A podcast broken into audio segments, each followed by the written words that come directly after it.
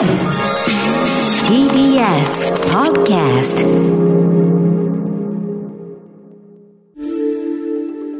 Screen West Media Labo Weekly Report。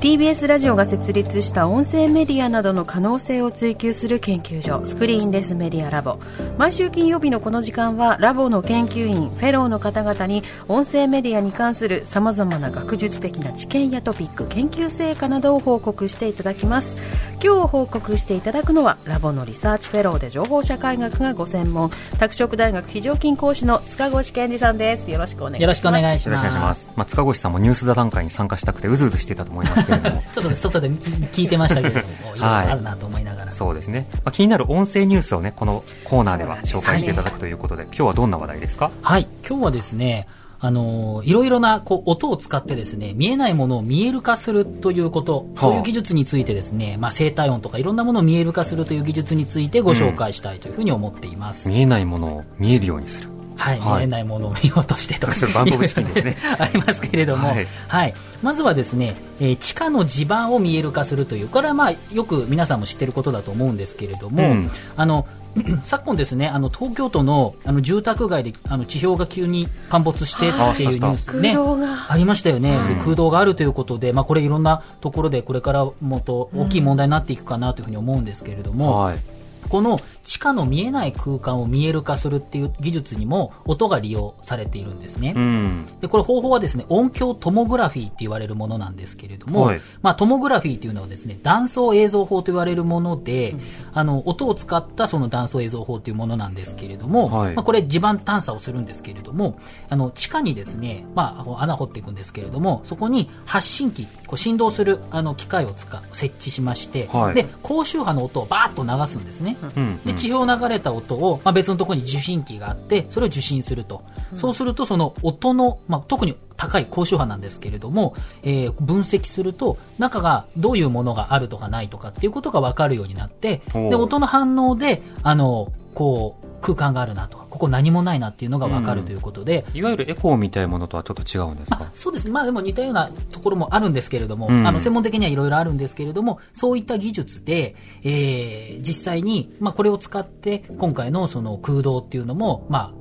追加調査っていうのもどんどんしているんですね。うん、そうか、音の流れ方でいろんな形を分かるということなんですね。そうですね。でこのトモグラフィー技術っていうのはさまざまなところでまあ利用されていまして、うん、あの海の温度とか流れを推定する、これは海洋音響トモグラフィーっていうものがあるんですね。他にも、まあ、地震の発信、発信地ですね、はいはい、あのそこを調べるですね、地震波トモグラフィーなど、まあ、トモグラフィーだけで言えばですね、音に限らずトモグラフィーという技術いけばいろいろあるんですけれども、うんうん、まあ、こういったものがあるので、まあ、実は私たちが日常な何気なくこう聞いている音っていうものを使ってですね、まあ、知らないところで、まさに地下、私たちが見えないところで見えないものを見える化するっていう技術は、まあ、結構こう進んでいるかなというふうに思うわけですね。これがあるとね、その、まあ、いろんな危険を察知できるだけではなくて、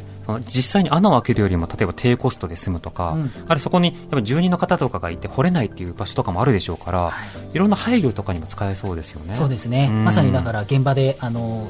いろいろ工事とかねされている方はこういったことをいろいろやっているということなんですね、はい、でもう一つの見える化なんですけれども、うん、もう一つはですね、えー、私たちのこう体の生体音、えー、体の音ってことですけれども、まあ、それについて見える化をするという技術なんですが、はい、今あのコロナ禍なのでこうお医者さんと患者さんが直接触れ合うことなく受診する、まあ、オンライン受診ってありますよね。オンライン診療ですね、はいはい、あのリモートでね、例えば問診したりとか、はいありますよね。ただ、まあ、いろんな意味で限界もあるだろうというふうに言われてるんですけれども、はい、あの エヌティーティー がですね、えー、最近、えー、じゅういちがつじゅうしちにちにですね、えー、テレ聴診、えー、聴診器の聴診ですね、を可能にする装着型の音響センサーシステムっていうのを、まあ、あの開発しましたっていう発表したんですね。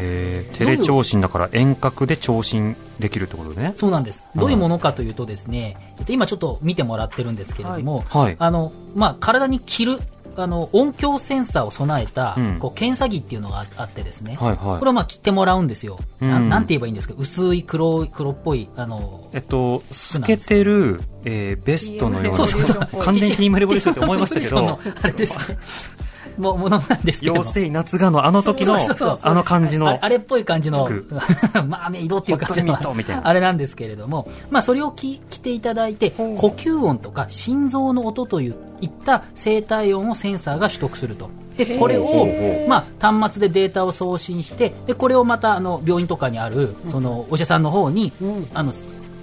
送るということなんですね。ある意味ウェアラ、ウェアラブルセンサーの一つってことになりますよね、うん、そうですね、うん、装着可能なセンサー、そうなんです。そうするといわゆるまあ聴診器って、私たち聴診器ここね、お医者さんはこう当てていろいろ音を測ったりとかね、すると思うんですけれども、これのまあさらにこう細かいところまで分かるようなものですよね。でしかもこれ大規模な道具を必要としないので、まあ、これ今発表段階ですけれども、これが医療用として、まあ、実用化されることになると、うん、まあ、オンライン診療に役立つということもあるし、はい、あとやっぱりあのこう生体音を、まあ、かなり高音質で収集できるので、まあ、この体の状態を可視化するための、まあ、いろんなこう新しい研究にも併用できるだろうと言われてまして、うん、まあ、簡単に言えばですね、今こうスマホなんかのアプリ化っていうものを、まあ、この着るものとアプリを連動するっていうことで、毎日呼吸の音とかを、うんうん、まあ、ある程度こう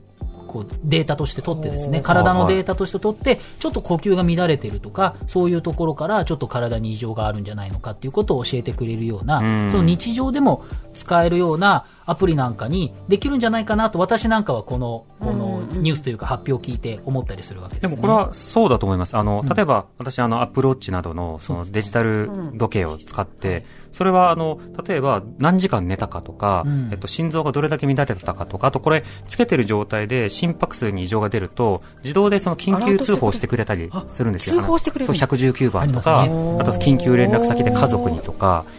そういうようなその設定ができると同時に、例えばその、えっと、自分の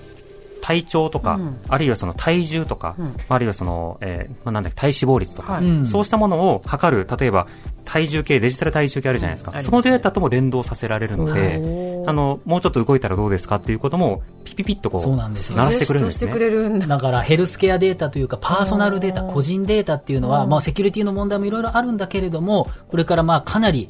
重視されていくし、まあ、価値あるものということでですね、まあ、こういうの定量化する事故、クオンティファイドセルフなんて言われて、このデータをいっぱい測って自分の生活を良くしようって運動なんかも、まあ、海外ではあったりするんですけれども、うん、なんかよく時計からね、そろそろ深呼吸しましょうとか、うん、あとはそのそろそろ一回立ちましょうみたいな、あのスタンドっていう機能があって、 そうですね、そろそろちょっと立ち歩きましょうみたいな、で立ち歩いたら偉いですってこうあの時だったのはそれかって今ちょっと思っちゃったりしたんですけど僕腕時計を見て立ち上がったってやっぱりね、あのそういうことがいろいろできるの で, で特にやっぱ音だけで、まあね、あのこの呼吸音とかそういったものをこうデータ化するっていうことで、これからは役立つし、まあ、さっき言ったような、まあ、オンライン診療、これから特にあの高齢者の方、病院行くっていうのもなかなか行きづらい、いろんな意味で大変だっていう時に使えるんじゃないかなっていうふうにも思うわけで、まあ、こうしてみると見えないものを見える化する、まあ、データ化して可視化するっていうこの技術に、音は本当にたくさん使われているなというふうに感じますね。でもね、あの直接行けないからということで、こういったセンサーだけを届けて、じゃあ来てください、今から診察してますね、